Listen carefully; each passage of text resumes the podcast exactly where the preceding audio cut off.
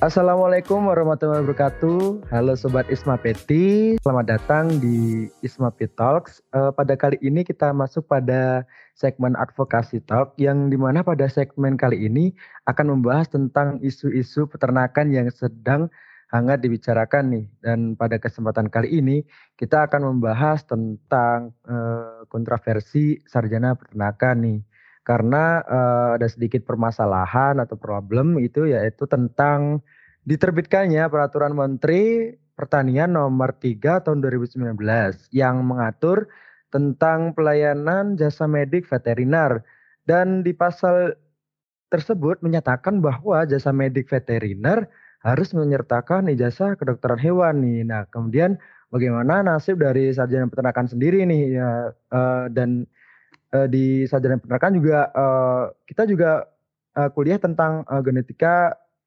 reproduksi dan lain sebagainya nih. Nah, tanpa bercakap lama dengan saya Nova Asrul Salsadava sebagai staf di bidang Departemen Advokasi dan uh, ditemani oleh narasumber yang sangat luar biasa nih yang akan menemani saya pada malam hari ini yaitu Mas Daud Samsudewa. Uh, apa kabar Mas? Oh kabar baik nak. Kalian sehat semua ya? Ya, alhamdulillah Mas. Uh, uh, kemudian nih Mas, untuk uh, belakang-belakangan ini Mas, uh, untuk kesibukannya atau hal yang sedang dikerjakan tuh apa ya Mas?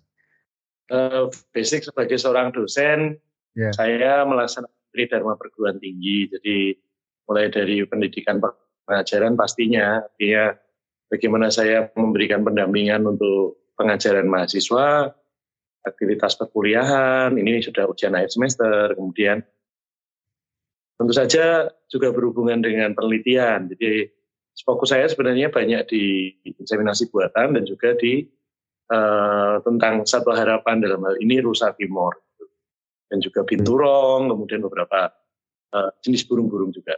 Selain itu kami juga aktif di pengabdian sampai dengan hari ini kita mendampingi beberapa desa untuk bisa uh, mengembangkan atau memberdayakan masyarakat dengan optimal.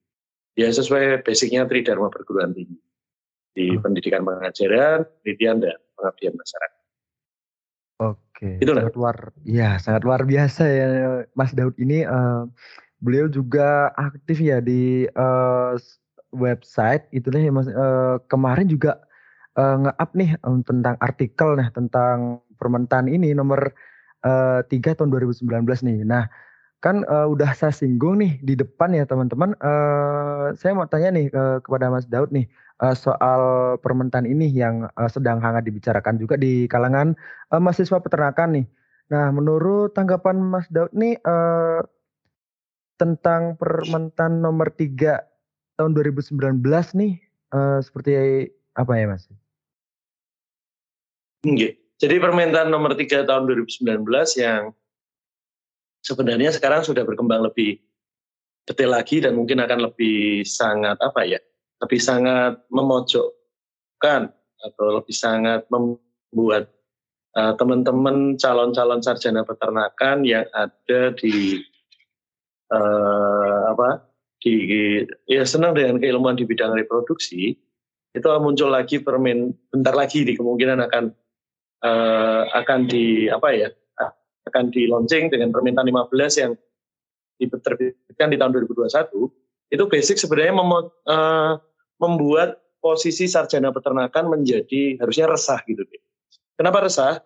Karena kalau teman-teman tahu dan pernah atau mungkin bahkan uh, sempat mencermati di permintaan 3 tahun 2019, teman-teman bisa membaca di situ bahwa ada salah satu aturan di mana di pasal pasal 6 itu inseminasi buatan atau inseminator dan memeriksa keguntingan itu dimasukkan sebagai petugas paramedik veteriner, teman-teman.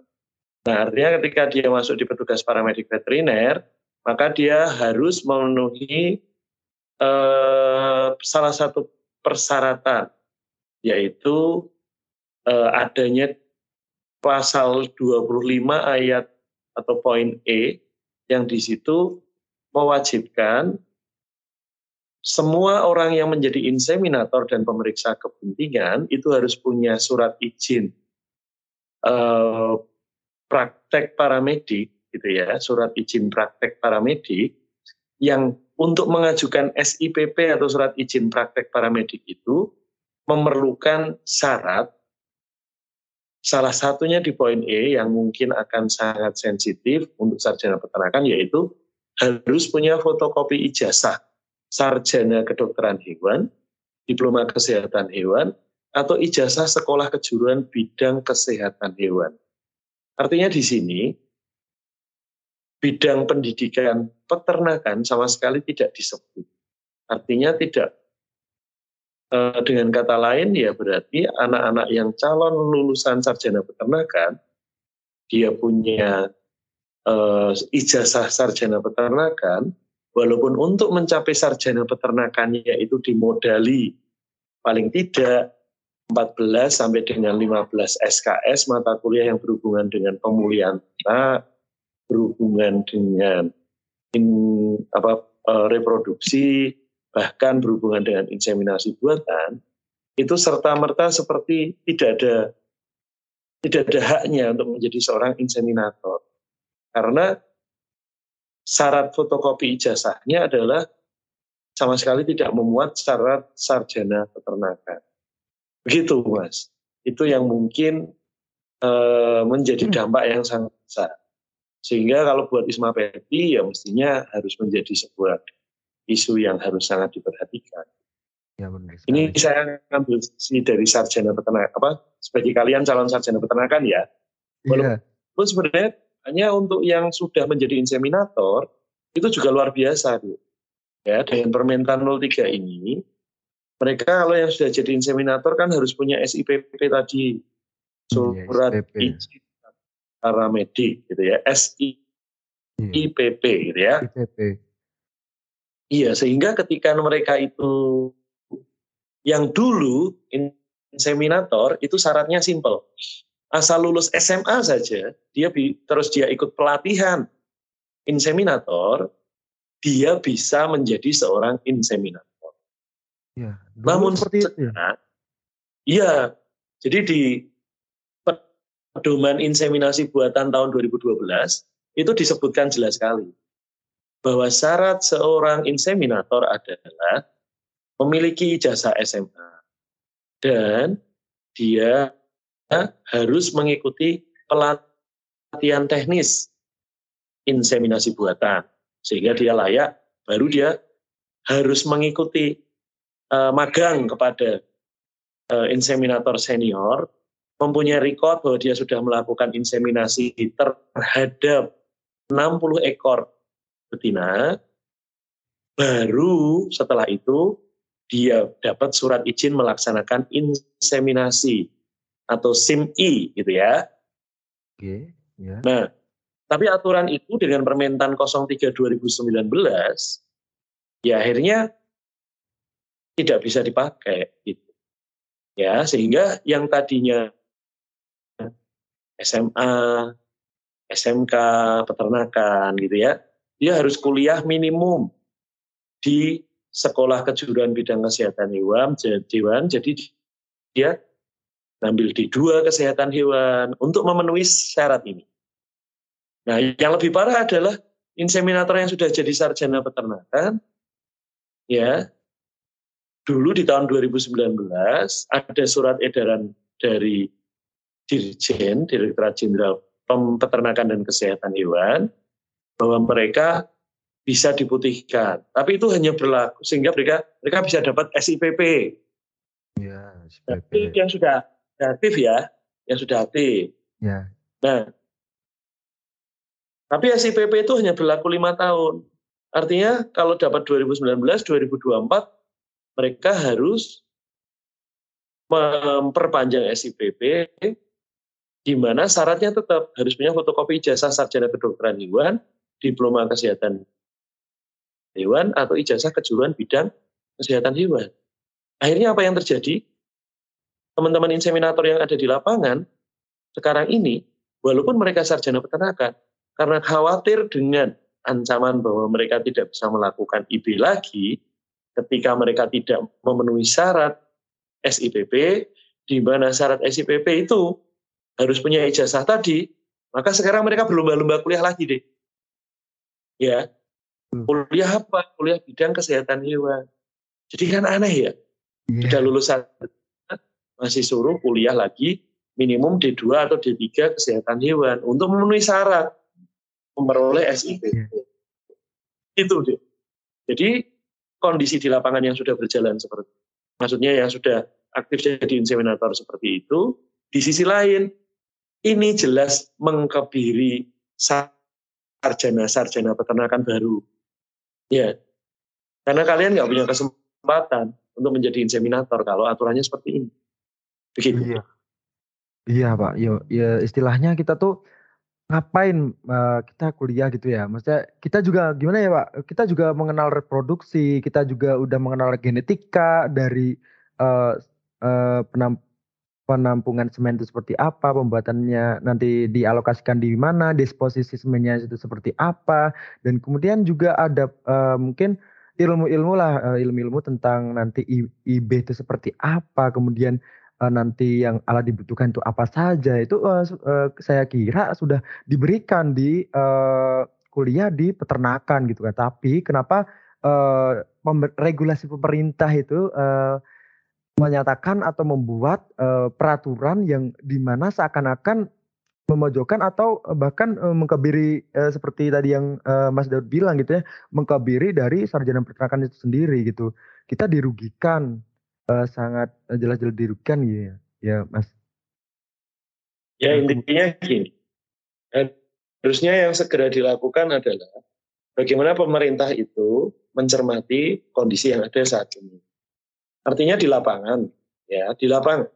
Kalau kita tetap bersikukuh dengan jumlah yang seperti itu, artinya dengan syarat yang seperti itu, cukup saya kasih tahu saja bahwa yang memenuhi syarat betul ya teman-teman yang bergerak di kesehatan apa mempunyai ijazah kedokteran hewan di bidang kesehatan hewan ataupun ya di apa eh, sekolah menengah kejuruan bidang kesehatan hewan itu tidak lebih dari 10 persen yang sekarang ada di lapangan. Nah, artinya ketika ini tidak dicermati betul, maka yang akan terjadi salah satunya adalah Eh, kekurangan SDM di bidang peternakan, eh, sorry di bidang inseminasi buatan, sehingga akan lebih baik. Kalau itu pemerintah segera mengambil sikap untuk nantinya Nah, kita itu kan sebenarnya dokter hewan dengan sarjana peternakan itu kan eh, bisa berjalan sinergi dan selaras gitu ya. Dampingan. Ya, kalau, kita sudah tahu bahwa ini menjadikan sebuah keresahan di lapangan.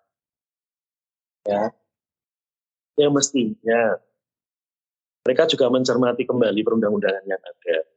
Wah, satu, kalau kita bicara IB, gitu ya, inseminasi buatan itu tujuannya apa toh? Inseminasi buatan itu kan tujuannya meningkatkan populasi, kan. juga meningkatkan produktivitas. Ya kan?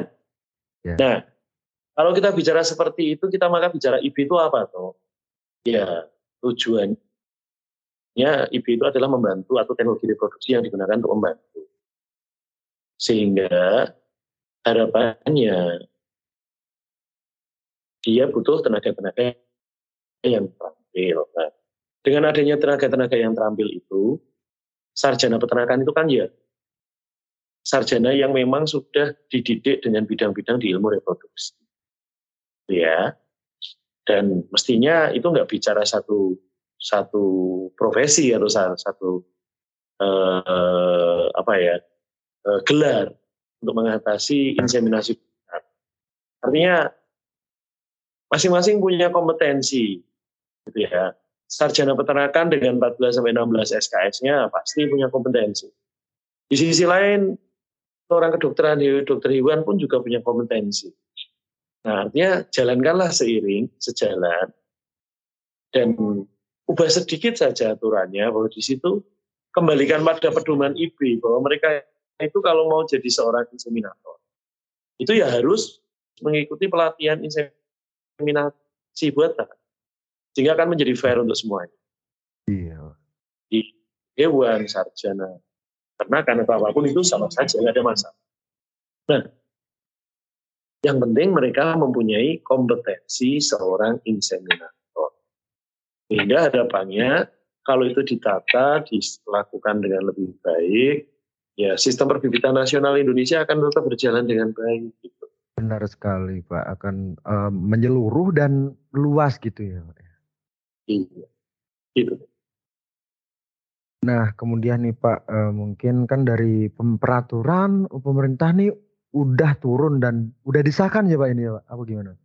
Oh sudah. Sudah ya Pak? Jadi sejak 2019 sudah. Dan sebenarnya tidak henti-hentinya teman-teman dari Ikatan Sarjana Peternakan Indonesia, dari Isma Peti tentunya ya, kemudian juga dari Forum Pengelola Perguruan Tinggi Peternakan di Indonesia, kita sudah memberikan masukan kepada pihak pemerintah bahwa ini loh ada keresahan yang ditimbulkan dengan permintaan 3 tahun 2019. Apalagi ini akan akan diperparah kalau yang permintaan 15 2021 itu dimunculkan betul. Karena di permintaan 15 tahun 2021 ya di uh, halaman sekarang yang terbaru mungkin halaman 2072 itu muncul aturan uh, tentang pendaftaran one single submission yang ada di dinas penanaman model terpadu satu pintu atau mungkin kalau nasionalnya Badan BPKM gitu ya, BPKPM, Badan Koordinasi Penanaman Modal. Di situ disebutkan betul bahwa untuk menjadi seorang inseminator, gitu ya, dengan eh, apa aturan yang ada di Permentan 15 2021 itu muncul lagi bahwa harus punya fotokopi ijazah yang sama sarjana kedokteran hewan di tiga kesehatan hewan atau ijazah sekolah menengah kejuruan bidang kesehatan.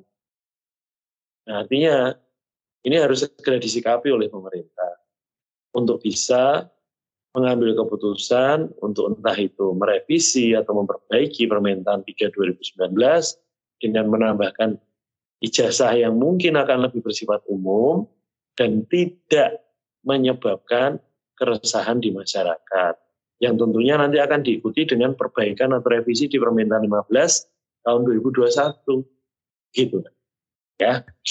Iya. Nah, oke. okay. Eh, tentang peraturan-peraturan ini ya Pak uh, dan apabila ini disahkan juga tentunya itu meresahkan bagi mahasiswa yang uh, sekarang sudah menjadi sarjana dan juga nantinya uh, bagi saya dan rekan-rekan lainnya yang akan lulus gitu ya Pak. Nah, uh, mungkin kalau uh, kita kan sudah tahu pemerintah sudah menetapkan atau memberikan uh, mengesahkan tentang peraturan tersebut. Nah, dari kita itu uh, dengan kita dari para mahasiswa itu uh, cara menyikapinya itu apakah kita dengan uh, turun aksi itu uh, dapat menyelesaikan atau dapat uh, menggiring opini uh, untuk uh, memasukkan suara kita ke pemerintah itu uh, apakah dengan aksi saja uh, dapat didengar gitu Pak? Apakah dari aksi saja suara kita dapat didengar oh. di pemerintah? Saya itu dulu juga aktif di ISMA PFI. Dan saya kebetulan juga ada di bidang advokasi. Kalau saya itu selalu tidak setuju dengan yang namanya harus turun aksi dan kerja. Jadi saya selalu bilang bahwa ujung tinta itu jauh lebih tajam daripada ya daripada suara dan sebagainya. Oh, iya. Nah, jadi yang harus segera dilakukan satu, mungkin Smapeti sudah melakukan. Jadi ada beberapa tulisan yang sudah muncul. Dan itu mungkin perlu dimasifkan lagi tulisan-tulisan itu. Ya. Yang kedua, yang bisa kita lakukan tahap berikutnya adalah permohonan audiensi. Pada siapa? Kepada diri ya atau bahkan ke, ke, ke Pak Menteri. Ya. Jadi permohonan audiensi pakai surat terbuka saja. Kalau memang surat tertutup tidak diperhatikan, pakai surat terbuka. Kita bisa minta audiensi kepada menteri melalui surat terbuka pada presiden kalau perlu, gitu ya. Untuk nanti kita minta ada audiensi dengan keresahan permintaan 3 2019. Nah, kami dari Ikatan Sarjana Peternakan Indonesia ini sedang juga menyusun konsep untuk melakukan uh, permohonan audiensi. Kita bicara audiensi harus mempersiapkan bahan tentunya ya Artinya mempersiapkan bahan itu ya dari sisi berbagai bidang. Bukan hanya bicara tentang eh, keilmuan kita bahwa bidang peternakan itu menghandle juga tentang reproduksi, pemulihan, genetika, ataupun perundang-undangan tentang kebijakan peternakan. Mungkin bukan hanya itu, tetapi kita juga harus bicara tentang bagaimana hukum itu bekerja. Ya, jadi dari sisi hukum itu eh, apakah ada miskomunikasi antar hukum ketika kita bicara gitu. Sebuah peraturan Menteri Pertanian itu tentunya ada dasarnya. Dasarnya adalah peraturan pemerintah. Ya, di atasnya ada PP nomor 3 tahun 2017 tentang otoritas veteriner. PP itu nomor 3 tahun 2017. Ya, di, itu kan di atas pemerintahan ya. PP nomor ya. 3 tahun 2017 itu dasarnya ada di Undang-Undang nomor 41 tahun 2014. Nah, di Undang-Undang nomor 41 2014 itu kan penggantinya Undang-Undang nomor 18 tahun 2009. Nah, kita harus bareng-bareng mencermati. Artinya di undang-undang itu apakah ada kalau Prof Suyati sering nantikan gitu. Ini ada perselingkuhan gitu. Perselingkuhan undang-undang. Nah, hmm. itu yang perlu kita cermati. Ada adakah undang-undang di atasnya yang tidak selaras dengan permintaan 3 tahun 2000 19. 19. Ketika bisa kita temukan, maka kita bisa buat sebuah apa ya? Uh, sebuah kompilasi informasi ya. Baik dari sisi kondisi di lapangan dari sisi dasar hukumnya ataupun dari sisi uh, secara teoritis seperti apa. Nah itu jadi bahan untuk kita menghadap audiensi gitu nah Ya, ketika audiensi itu dengan surat tertutup mungkin belum belum diperhatikan, mungkin kita bisa mengarah pada surat terbuka ke presiden, ya, untuk memperhatikan pada ini loh yang harus dilakukan. Nah, kalau surat terbuka itu pun tidak direspon dengan baik, sebenarnya ada jalur hukum yang bisa ditempuh. Ya, jalur hukum yang bisa ditempuh adalah permohonan uji materi Permentan 03 2019. Ya, melalui Mahkamah Agung. Yeah. Ya. Jadi, sorry, oh, bukan Mahkamah Agung. Eh iya, sebentar. Kalau undang-undang itu ke Mahkamah Agung, berarti ini ke Mahkamah Konstitusi. Gitu ya. Hmm. Nah, jadi kita bisa minta itu. Nah, tapi memang tentunya ketika sudah bicara uji materi permintaan, maka kita butuh bersatu padu betul. Berbagai macam organisasi yang berhubungan dengan ternakan.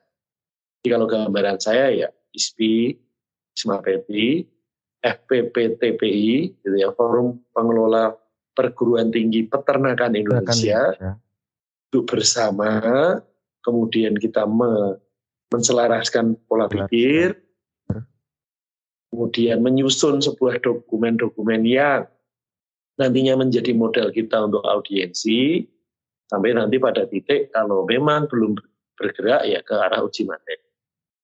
Itu mungkin kalau saran dari saya.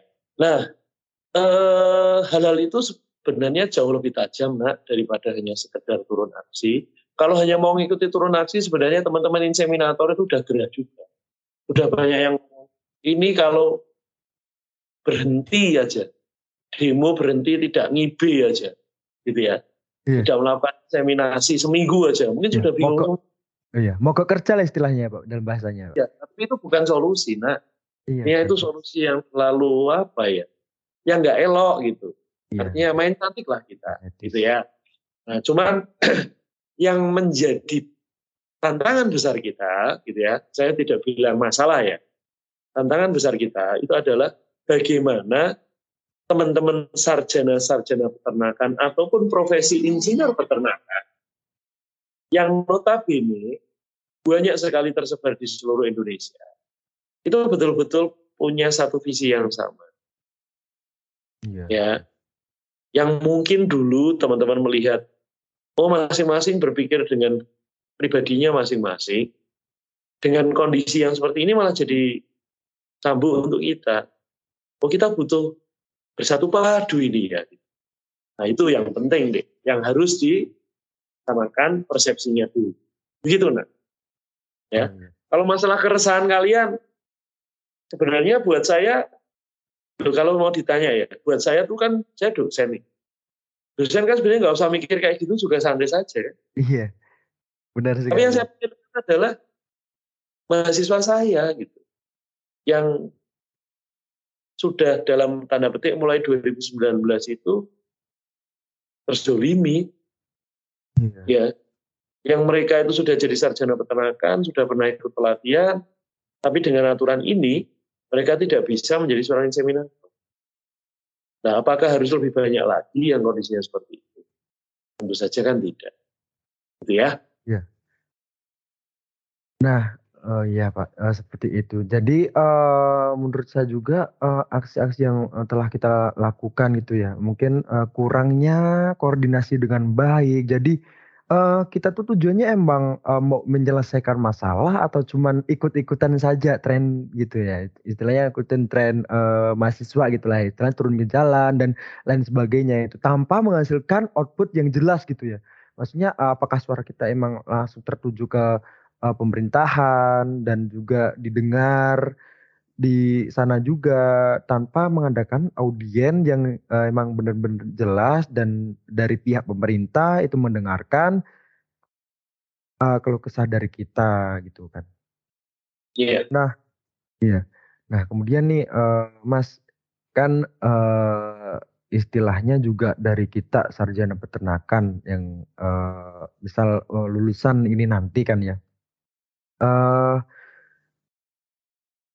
cara nih, uh, kita, uh, mau tipsnya istilahnya, uh, dengan peraturan ini, nah menggiring opini seperti ini menjadikan, uh, pandangan pikiran kita, uh, pekerjaan nih, pekerjaan bagi sarjana peternakan itu, uh, gimana tuh harus gimana tuh harus ngapain gitu ya, uh, apakah dari peternak itu, uh, dari sarjana peternakan itu hanya cuman nanti bisa beternak saja atau uh, ngapain. Nah, so soalnya nih Mas, uh, kebanyakan, uh, riset yang menunjukkan itu bahwasanya, uh, realitanya para mahasiswi tapi kebanyakan nih dari mahasiswinya ini, uh, mereka itu setelah lulus dari sarjana peternakan itu kebanyakan itu malah pindah alih profesi menjadi pegawai bank, teller dan lain sebagainya itu Mas. Nah, uh, bagaimana caranya emang, uh, kita memotivasi ini uh, untuk para mahasiswa-mahasiswi yang uh, belum sarjana mungkin ke depannya biar uh, buka pandangan juga uh, gimana sih yang harus dilakukan untuk para calon-calon sarjana muda peternakan di Indonesia ini. Baik, terima kasih. Jadi gini deh, uh, pertama kali saya jadi seorang dosen yang ada dalam pola pikir saya adalah saya tidak boleh menjadi seorang dosen yang jargoni kalau orang Jawa bilang. Apa itu? Bisa ngajar, tidak bisa ngelakoni. Artinya kalau di bahasa Indonesia, bisa memberikan pendidikan atau mengajar mahasiswa, tetapi tidak bisa, tidak pernah menjalaninya. Ya, Nah, hmm. makanya ketika saya jadi seorang dosen pertama kali, saya sadar bahwa saya adalah dosen reproduksi, maka saya berusaha untuk menjadi seorang dosen reproduksi yang betul-betul paham dengan kondisi lapangan. Untuk hmm. itu, saya merasa saya mempunyai kebutuhan untuk menjadi seorang inseminator. Ya, sehingga saya ikut pelatihan teman-teman Mas. Jadi hmm. kenapa saya ikut pelatihan IB? Saya ikut pelatihan IB di tahun 2007. Saya jadi seorang dosen 2005. Di 2007 saya ikut pelatihan inseminator bukan untuk nyari duitnya, ya. Hmm. Tapi saya tahu ketika saya mendaftar pun di sana ditanya, lo jenengan Bapak Mas Daud ikut pelatihan seminator untuk apa? Saya jawab, e, saya hanya akan mengip apa yang ada di kampus. Selain itu yang jauh lebih penting, saya nggak mau jarkoni tadi. Jadi saya bisa cerita nih, bisa ngajar. Oh kalau melaksanakan inseminasi itu caranya seperti ini. Pertama kali, nanti harus dibersihkan kotorannya. Tapi kalau saya nggak pernah jadi seorang inseminator, itu kan bohong besar. Iya. Ya. Benar. Makanya saya ikut pelatihan dengan dana saya sendiri untuk jadi inseminator. Kemudian akhirnya saya diberi kesempatan oleh kampus gitu ya, itu termasuk mancing gitu. Jadi Hmm. Inseminator saya sudah lolos, lulus jadi inseminator, saya dibiayai untuk ikut pemeriksa kebun tiga. Sehingga modal saya sebagai seorang dosen reproduksi lebih percaya diri karena saya tidak jarkoni tadi. Nah, di sisi lain, Mas, eh, saya punya impian kedua bahwa saya pengen mahasiswa saya itu lulus tidak mencari pekerjaan, tapi membuat sebuah pekerjaan. Ya, makanya terus saya ya. berpikir, saya berarti harus mendidik mereka menjadi wirausahawan. Kalau bicara menjadi wirausahawan, kembali lagi, harusnya nggak jarkoni kan saya kan. Iya. Saya mendidik mereka untuk jadi wirausahawan, berarti saya harus belajar dong jadi wirausahawan.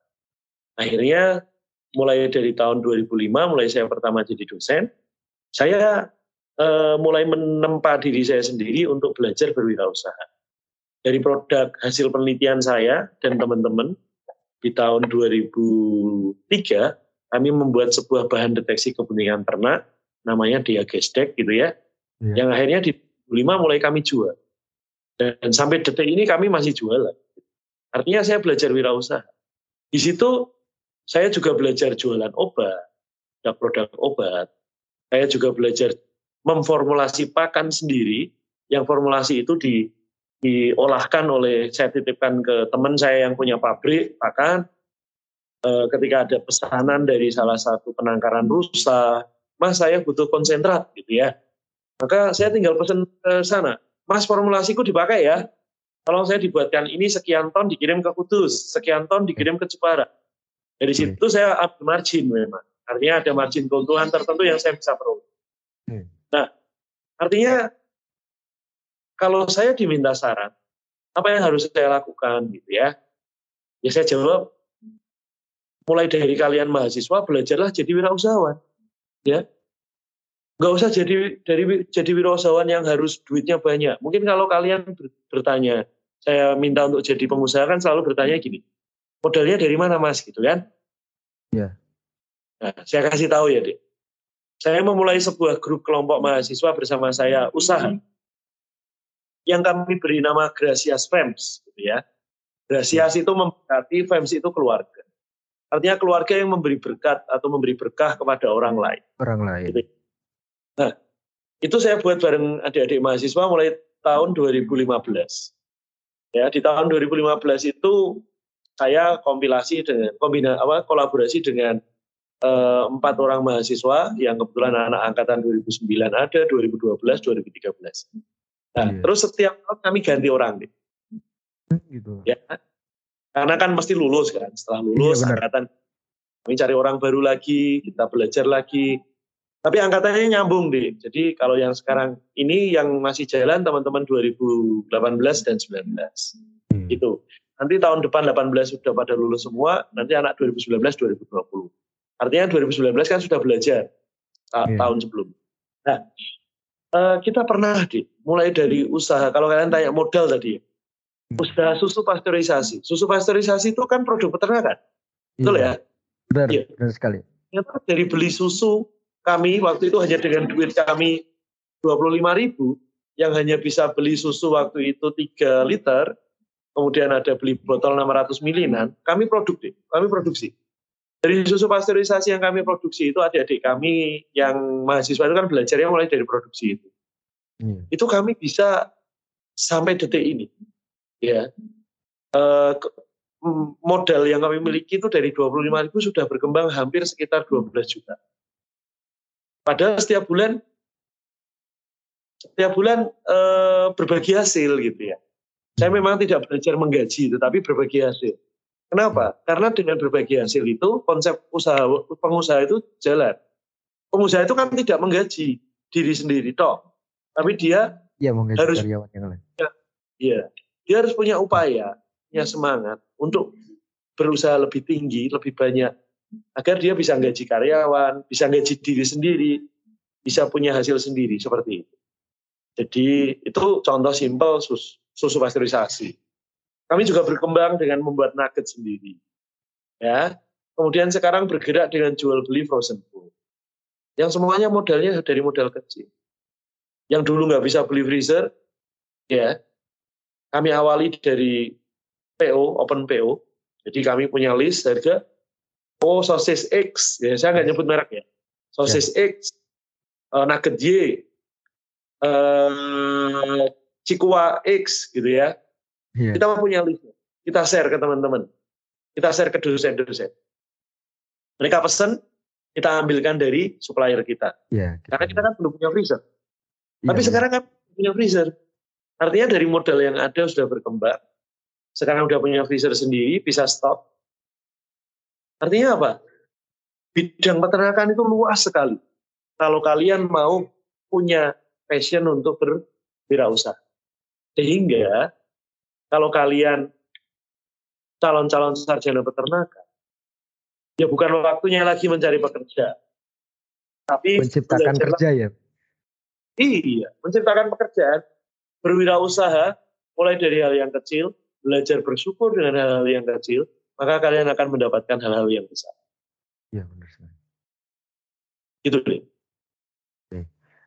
Iya mas, uh, istilahnya kita harus mulai sadar diri nih di zaman yang sekarang uh, dengan uh, uh, kemarin juga kita udah di ditabrakan dengan dampak COVID yang emang luar biasa sekali dampaknya dan Uh, itu juga semuanya kena dampak lah dari entah itu pekerja, dosen, uh, pemerintah dan lain sebagainya dan uh, semua merasakan dampaknya seperti itu. kemudian untuk para istilahnya lulusan sarjana peternakan ini juga ya, kita juga harus lebih pandai dalam berpikir, dalam ke depannya itu, uh, seperti apa gitu ya. Apalagi kenapa sih, uh, sebenarnya ya Mas ya, uh, seperti saya tahu kita dari sarjana peternakan itu kenapa ya? Salah satu invest sebenarnya Mas.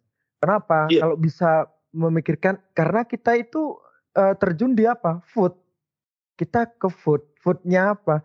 Karena di semakin lama, semakin tahun negara berkembang itu uh, pasti yang akan dipertahankan itu dari foodnya. Kalau yeah dari negara itu tidak bisa mempertahankan foodnya, berarti negara itu uh, akan mati seperti negara Sri Lanka atau mana itu ya?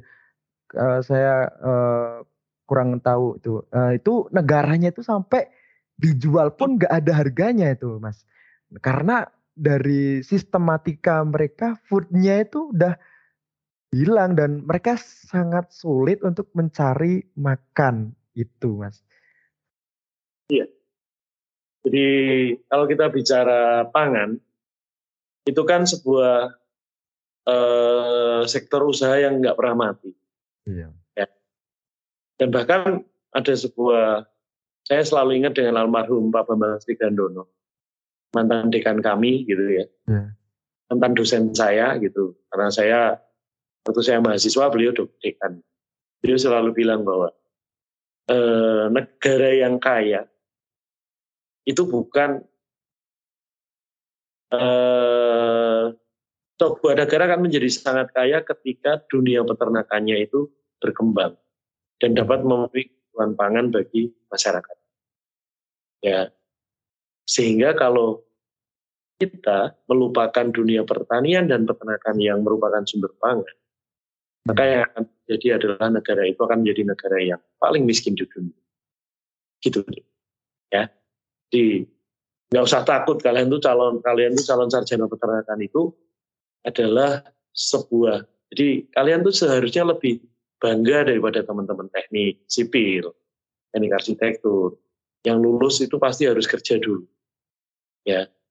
Karena nggak mungkin mereka buka usaha eh, desain arsitektur dengan modal yang kecil gitu susah. Pasti kebutuhan peralatannya aja banyak Nah, tapi orang peternakan itu nggak perlu memikirkan eh, modal saya berapa ya. Tadi sudah saya kasih contoh. Hanya dengan 25 ribu pun sekarang dana itu sudah bisa modal kami sudah bisa khusus susu pasteurisasi ya itu sudah bisa berkembang sampai 12 juta ya nah, masih bisa gaji diri sendiri lagi kan artinya jadilah seorang sarjana peternakan ya ini Kekurangan kita sarjana peternakan itu hanya selalu kadang-kala nggak pede dan merasa minder. Ya, nah itu kesa kekurangan yang harus segera diperbaiki. Kalian harus pede, positive thinking, dan yakin. Maka 80% kemampuan kalian akan teroptimum optimumkan. Tapi kalau kalian sudah minder, nggak pede, maka yang terjadi kemampuannya hanya tinggal 10% apa 20%, ya jelas. Mentalnya hanya jadi mental pekerja. Itu ya, ya. Iya. Karena gimana ya, uh, menurut saya juga kita di sarjana peternakan itu lebih banyak kan lah uh, kita kita nih uh, punya skill di emang kita punya skillnya di peternakan gitu nanti uh, mengenal peternakan dari sapi, kambing, uh, domba, bebek, unggas dan lain sebagainya gitu kan. Kita harus apa? Pinter-pinter kita harus uh, memahami bagaimana cara memanage manajemen lah. Kita anggaplah kita lulus, kita bisa membuat lapangan kerja, menciptakan farm, entah apa pun itu. Kita mulai dari kecil-kecil dulu, karena uh, apa ya sesuatu kita harus mulai dari kecil dulu karena apa usaha usaha itu kita harus mulai dari nol kita harus mulai dari mungkin kita beli uh, indukan satu kemudian kemudian uh, sama penjahitan satu kemudian itu akan bereproduksi, kemudian menghasilkan anak dan nantinya akan terus menerus dan berlanjut seperti itu. Harus dimiliki oleh mahasiswa peternakan di milenial ini. Uh, seperti itu ya mas. Iya, betul sekali deh. Artinya seorang uh, mahasiswa di bidang peternakan atau calon-calon sarjana peternakan itu bukan waktunya lagi selama jadi mahasiswa itu berdiam diri, ya tetapi sudah waktunya mereka itu mulai memikirkan, passion usaha saya apa ya?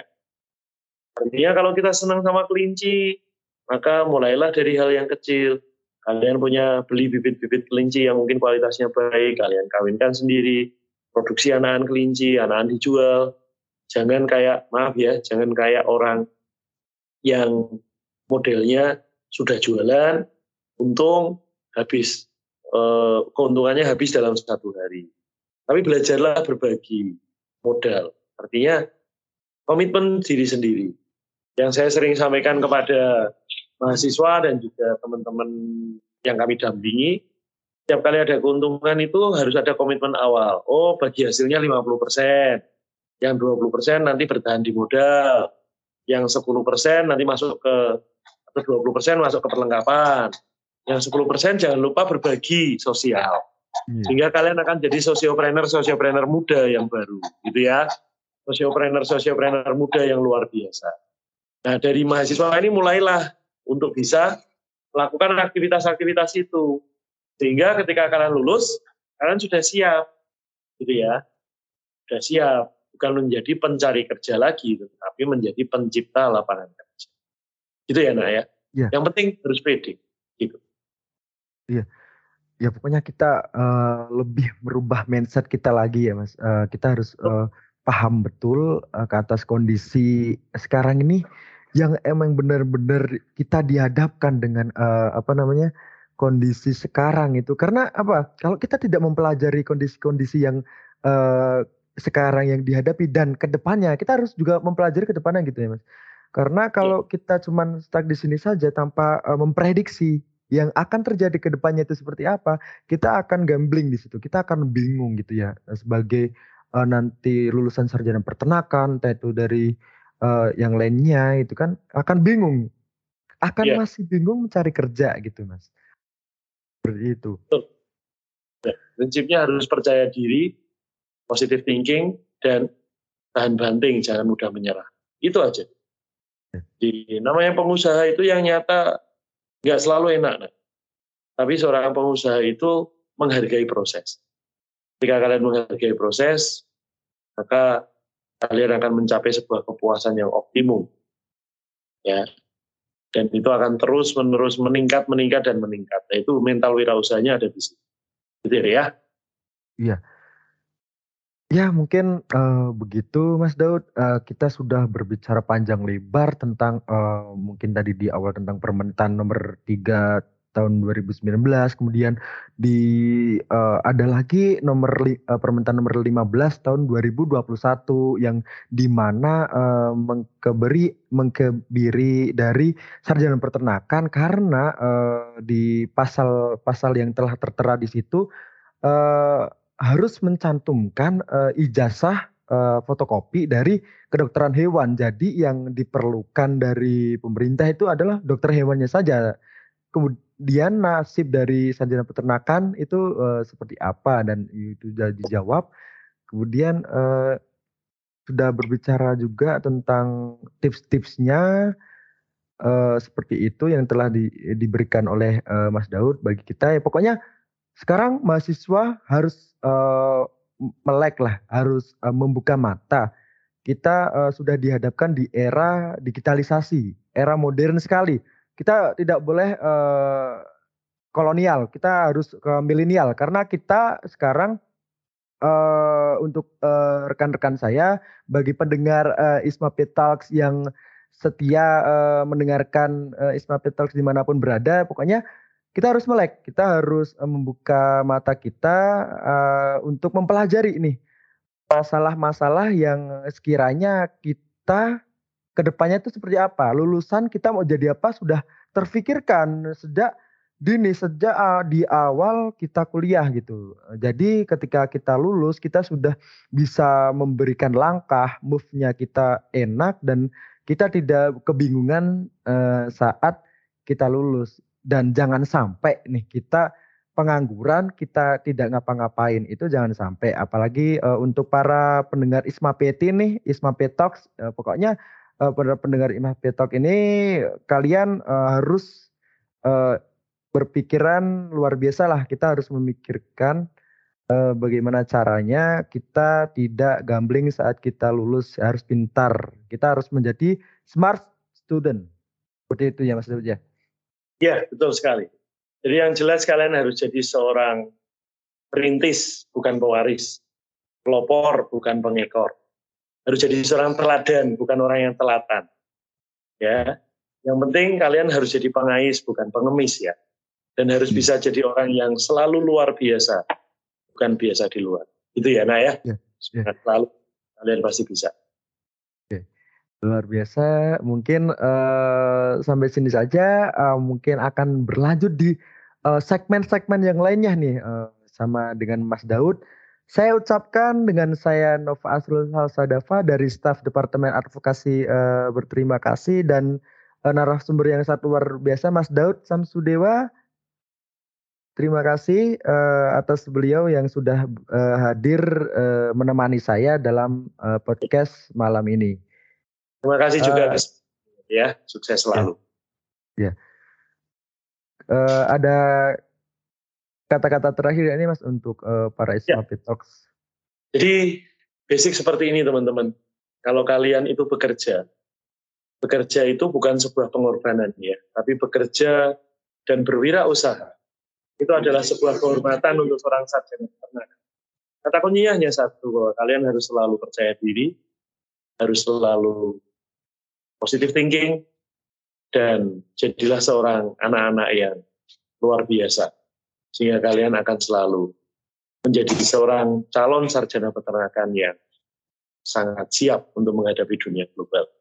Sukses untuk kita semua. Semangat pagi. Oke, semangat pagi. Terima kasih uh, dari Mas Daud kata-kata terakhirnya. Oke, mungkin itu saja. Terima kasih. Uh, selamat berjumpa di segmen selanjutnya. Terima kasih. Selamat pagi.